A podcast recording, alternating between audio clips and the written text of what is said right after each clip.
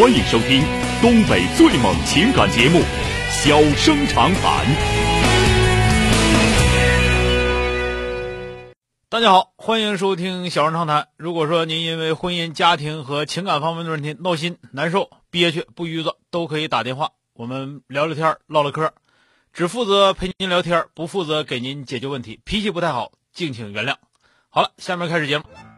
人间情话，小生长谈，欢迎拨打本栏目热线零四三幺八五八幺五幺幺幺八五八幺五九九九八五八幺五幺九九。微信用户可以在添加朋友一栏中查找公众号“中小工作室”并加为关注。节目直播期间可以直接留言或发表评论，节目外还可以收到我们为您推送的信息，倾听您的故事，分担您的忧愁。小生长谈，真心永相伴。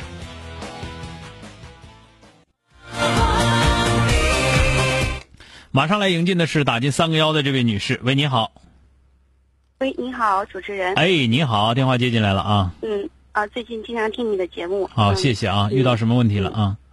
然后生活中呢也有一些困扰，嗯嗯，自己也尝试着去想开，可是还是有点解不开。啊，说说吧，这个帮我分析一下咱们这么讲，我也不一定能解开，但是我愿意拿出这段时间和您唠唠嗑，您说呢？哎，说说吧，人多力量大。啊，怎么了啊？嗯，我呢，我结婚十几年了，嗯然后有一个男孩儿，有个女孩。嗯男孩已经十几岁了，嗯女孩也十岁了。嗯，可以说家庭比较幸福吧。那嗯，在外人看来非常美满。嗯嗯然后呢，我有正式工作，然后我老公是做生意的，嗯但是呢，嗯，嗯啊，别紧张，别紧张，别激动。动，慢慢说啊，慢慢说。十年前我就有感觉，但嗯是这件事一直都没有都没有落实。嗯嗯，这两年呢，我就是找到了证据，我老公在外面有个女人，嗯这个女人我也认识。啊，多大岁数了你们？哦，我三快四十了。年龄不大啊。嗯，完了，这个女的你还认识，还是朋友是吧？对我们两个是好朋友，非常好的好朋友。嗯嗯嗯，然后呢，他们也他们已经有孩子了，生了，孩子呢啊，对，孩子已经七八岁了。你这好朋友没结婚吗？没有，因为我们当时我结婚的时候他还没结婚嘛，那时候我结婚也早，二十四岁就二十四五岁就结婚了。嗯我们两个金牌在在一块儿谈，他那时候也有，呃，也有男朋友，然对嗯谈了好几个，然后也在一块儿住了，也也做过流产呀什么的。嗯然后 他就经常跟我说，说你老公做生意的，呃肯定是在外面都有那个啥，呃，嗯花花绿绿的。我说我我说我相信他，嗯嗯嗯。他 后来他行了，不说那么多了，防火防盗防闺蜜啊。啊，你接着说啊，往下说吧。现在怎么样了？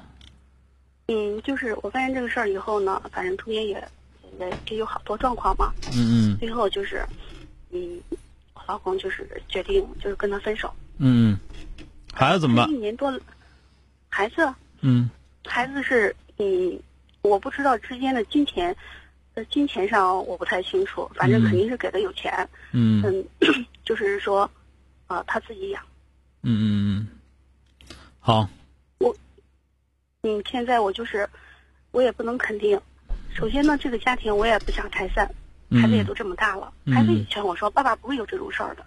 嗯嗯，然后呢，呃我觉得再找其他的男的，是不是也不一定都是那么好？呃人嗯肯定都是有缺点的，嗯，所以我也想就是在现在这个基础上，既然现在他愿意回来，我也想就说了，把这个婚姻经营的更好一些，无论是改变自己，还是、嗯呃，咱们就是呃尽量的去适应对方，或者很难啊，很难很难。嗯，这个是很难的，你的要求太高了对。嗯然后我也不能肯定他们是否真的断了，但心里就整天就有个这个结。嗯，你今天给我打电话是什么想法？什么目的？你想问什么事儿？我就是我想知道他们两个是不是真的断了，嗯但是你知道这个有意义吗也不敢？真的断了，原来你知道人家生孩子前，你也把人家怎么样了？你也没把人家怎么样啊？你还不你不还是跟人家过吗？嗯，因为当时那边闹得也比较厉害嘛，嗯。然后他们呃，我们商量的，我也没也没说怎么商量嘛。他家里边大主意一般都是他拿，然后就说，呃，以稳定为主嘛，嗯，就说了先把那边安抚住，然后了，咱们还要不是我说就是说，我就说你就说在这担心人家断不断，断了你能怎么样？不断你又能怎么样？嗯，就是说我现在不能完全的投入到这个生活中，很难，可能你的要求太高了。也许是有一点，我觉得我对你的要求太高了，这个不这是不可能的。就是说现在这个日子，因为那头都有孩子了，对吧？嗯你要说再再像一块玉似的，不可能了啊，知道吗？那么你选择跟他过，你就是选择了什么呢？反正就这么地了，我反正也得跟你俩过日子。你说你好，肯定你好不到哪儿去；但你坏，你也坏不到哪儿去。你毕竟得养活我们娘娘几个，是吧？你要对生活有这个要求的话，是没问题的。如果你对生活有说，哎，我再好好经营经营，让我的生活过得这家伙阳光又灿烂，美满又幸福，这个非常难了。你应该知道自己选择意味着什么，只能是通过时间，通过你自己的不断的忘记和不断的记起，再不断的忘记，反正就是自己这种，你会一直纠结。我现在就是在跟跟你告诉你什么呢？你要明白你的选择意味着什么。你的选择意味着说你要跟他俩过日子，并不是你给他什么机会，而是你离不开人家，对吧？那么你做了这个选择之后，就意味着他，而且到最后好像还不是你做的选择，还是人家做的选择。人家说那先稳定吧，先把那头整住拉倒吧，是吧？那么你在这个事件当中基本上没有什么决策能力，也没有什么执行能力。那你现在要知道，你做了这样的一个选择之后，或者说你你让别人给你做了这个选择之后，那么你现在只能找什么呢？就只能认为说，我这个家庭我会尽量的让我的孩子幸福，我会尽量的让我的家庭变得稳稳固一些啊，让让自己的爱人呢更喜欢在家里啊，我让自己变得更更优秀。你只能是这样，你能说啊？那他肯定是把那头都忘了，那头孩子跟别人孩子跟那个跟跟别的孩子一样似的，他根本就不可能惦记那事儿了。我告诉你，那是不可能的了，啊。所以说，你对生活的要求，刚才你一说的话，你这个人呐，还真就挺天真，啊，真就挺天真。你对生活的要求太高了啊，或者说你的期望太高了，不是你的要求，你可能从来都没过上那么好的生活，但是你自己假定自己认为原来过的是那样的生活，是吧？对不对？其实，其实我对原来的生活是不太满意，我就嗯想着，呃，就凑合着呗，咱就尽量的做好咱自己的。呃，他也不容易，我就想着每个人都不容易，嗯咱能迁就就迁就，能包容就包容。不是你这个家庭啊，你得琢磨怎琢磨怎么过日子吧。你现在就说成天总惦记他断没断，这个不是重点。嗯、这这个这个也是一方面吧。嗯另外，嗯就是第二点，呃，程阳老师，我想问的就是，就接下你看，他是一个非常大男子主义的人，就是嗯他的事儿不喜欢人过问。但是嗯我觉得夫妻两个人，呃，我想关心你是吧？啊，不用你关心哎，就你好，你不好使，对吧？呃，我觉得我也我的智慧也达不到那一步。对，我就跟你俩说，你不好使，你不好使，哥就教你一招，就是你把钱管住，对吧他？不给我钱呀，不给钱肯定不好使，不给钱不行。这十几年从来没有给过我钱。那所以，那你说，那你怨谁呀？也就是说，你原来生活也没好到哪儿去，是吧？是嗯，我一直都是在在跟自己生活。所以说您是一个很很弱的一个人啊，很弱的一个人，很弱的一个人，别说强化啊，自己得认账，说自己不行。呃，就现在这现在现在这情况，因为之前是都是跟老人在一块住，嗯然后他们就会说这是企业是家族的，嗯然后了，那钱都是在那里边投了，你你问钱你你是不想过了吗？嗯，我最起码来说，你需要有我的钱啊，这个需要有孩子的钱，这个每个月的月钱必须给我，听明白没有？没有啊，我怎么提那你做不到，你做不到是你的事儿。我只是告诉你，你跟这样的人生活，你的生活方向要有。你不要再说，哎呀，他们之间一点联系都没有，然后那个对我特别好，对孩子特别好，怎么怎么样？那不可能，嗯，对我也你就别想，你就别想那个事儿了，你就想的就是说，是帮我指个方向。想的就是说什么呢？一个是你自己可得长点心眼儿了，俩孩子呢，你现在你为啥硬气不起来？就是因为你真就不行，你必须得行了，人家才能拿你当回事儿。这个明白了吧？嗯我管你大男子主义、大大女子主义，你大男子主义，我要在你那整出钱来，我就让你大大男大男子主义。我跟你那要整不出钱来，对不对？或者说最起码来说，我自己该你这块我我立不住的话，那我就让你大大女子主义，对吧？这个就得聪明点了，是多了不说了，因为你占用的时间已经真的很长了，咱们听众朋友也都，嗯我估计也都听听迷瞪了啊。好，说到这儿吧，啊，调整心态，好不好？好嘞哎，再见啊喂！好哎，谢谢。哎。欢迎收听东北最猛情感节目《小生长谈》。小生长谈，真心永相伴。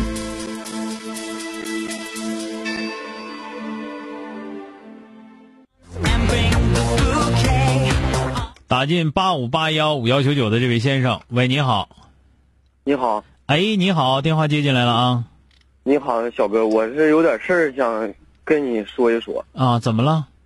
嗯、就是 我希望你给我点建议。就是我，我先说我们家里边的一个情况，啊，就是我们家里边现在做了一个生意，那是从我爸零五年左右开始就做的。那个时候，嗯、那个时候，嗯、然后后来因为盖楼嘛，所以家里边现在欠了大概一千多万吧。然后那个是，不过我们家这个地方能值个六七千万，现在不过是变不成钱。然后呢，现在我跟我说这干啥呀？你跟我说这干啥呀？你家要卖地啊？呃 不是我家要卖地，然后现在我是处了个对象，然后我啊，们俩处的也挺好，然后我就嗯跟他说，然后我就跟我爸说，我说我想要结婚，嗯我爸说的，因为咱家这个买卖是和你大爷家一起做的，嗯完了之后呢，一起做的，当初说好了是一家一半，但是嗯年年挣的钱咱家都比他们花的多，咱们都比他花的多。然后呢，当初你大哥跟你大嫂结婚，那是去年的事儿了。嗯说的，因为你大嫂考虑到咱家这个情况，也理解咱家这情况，所以就给你大嫂拿了两万块钱。他说啊今年你俩要是那个结婚，不论是拍婚纱照，嗯还是那个照相，还是还买衣服，还是出去玩什么的，嗯，也就是给你拿两万。嗯，然后回头我这边我问我对象，我说的你这边咋想的？我没说我们家拿两万块钱的事儿。嗯然后他说的，那你看按照别人家的这个具体情况，是买点首饰，还买点衣服什么的，怎么也得十万块钱吧。嗯。然后我这事儿我就是没法跟我爸说了，我我感觉我爸是衡量到和我大爷他家这个关系，所以呢说就是说拿两万块钱，然后我对象现在就说这事儿是很正常拿十万块钱，然后我就跟我对象说，我说的，呃，我跟家里边说了，说了家里边说也拿五万，然后我对象说的那行吧，那我家那再拿五万，但是他跟他妈一说，他妈认为就是说我们家能拿这五万块钱，但是你说哪家就是儿子娶媳妇儿了，这拿出这钱是很正常，这钱为什么要让我家拿的？就感觉拿着五万块钱拿的挺憋气的嗯啊。然后我现在我我不知道我我想跟我爸他们说，让他们拿十万块钱，因为我爸他们绝对是是有这个能力拿这个钱的。嗯因为那个我当时我们家我我我买这个房子的时候，我我自己掏的钱，我交了十五万的首付。嗯，然后我我也不能说这个啥，我说这啥好像我这儿子怎么怎么地，现在朝他们要钱似的。然后我现在就那你你咱们这么说吧第一个啊，你要真有刚，你一分钱别朝你爸你妈要。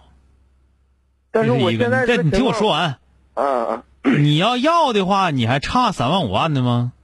你该要多少要多少呗，你不还是没刚吗？没刚就承认自己没刚就得了呗，你该要要呗。我跟我爸说了，我爸说的我没钱，我现在就能拿这两万块钱。那你就告，那你就告诉你告诉你媳妇儿，你说我们家一些老头儿就给拿两万块钱，多了肯定没有了，要不咱过两年再结婚，等我攒。我还挺想结婚的。挺想结婚，你结不上，你怨谁？你亲爹亲妈不给你钱，你我有啥招？你这个我这边我再跟我爸我妈这说说说，你说他们能不能再给一点？你这个事儿，我跟你俩说，你不用倒腾什么七千万、八千万那些事儿，我哥从来不认那些事儿。你就是这两万块钱，不是我不是说有多少钱，我跟你说，就是你不就是你就不就是这两万块钱、三万块钱你都拿不出来吗？你明白告诉人家我拿不出来，我们家也没那个钱。原来牛吹大了，就那么回事儿嘛不。是我原来我没跟他说过这个事儿，没说过我们家怎么怎么地。你说没说过那个事儿？现在就就是这样，你们家你告诉我们家贼穷，家里头拿两万块钱都借借的裤子都当出去了，拿两万块钱，你你你乐干干不干拉倒吧。这事儿我就实话实说，他要是不同意就拉倒呗。他不是拉倒，你该跟你爸说，跟你爸说，我让你拉倒了吗？你要想拉倒，我不反对。但是你这不要结婚吗？就你想结婚吗？你想结婚，你原来跟人家忽忽悠悠的，肯定。我告诉你，你说话不实在，听没听着？你别以为说我听不出来你啥样，你说话不实在，办事也不太准账，还还用我这么说你吗？完了，现在你在这块，哎呀，我就两万块钱，家里怎么怎么说那没用，你能拿出多少，跟人明白说拿出多少就得了，别一个你爹你妈这么差三万块钱，我告诉你，家里头有那么大厂子的，谁家也不差十万块钱，装什么装？行了。再见啊！你这小子这说话太不准成了，这也呀，你你二十七八的人了，这么说话这么办事儿？那小姑娘肯定没啥社会经验，信这玩意儿，我信你那个？你这不就跟那个什么长春市地下工程包下一半儿，地上工程全包，马路牙全是你们家的。完之后，在肉串店吃三十块钱肉串，谁也不买单，不就那样吗？小迷糊说：“小哥，我听太梦幻了，家里趁好几千万，结果吭哧瘪肚拿两万块钱。既然只能拿两万，说什么你们家趁几千万的地呀？就是那么回事吧。他爹他妈再没正事去吧，自己就一个孩子结婚，所以说有那么多钱，他上哪摘摘不来，上哪借借不来呀？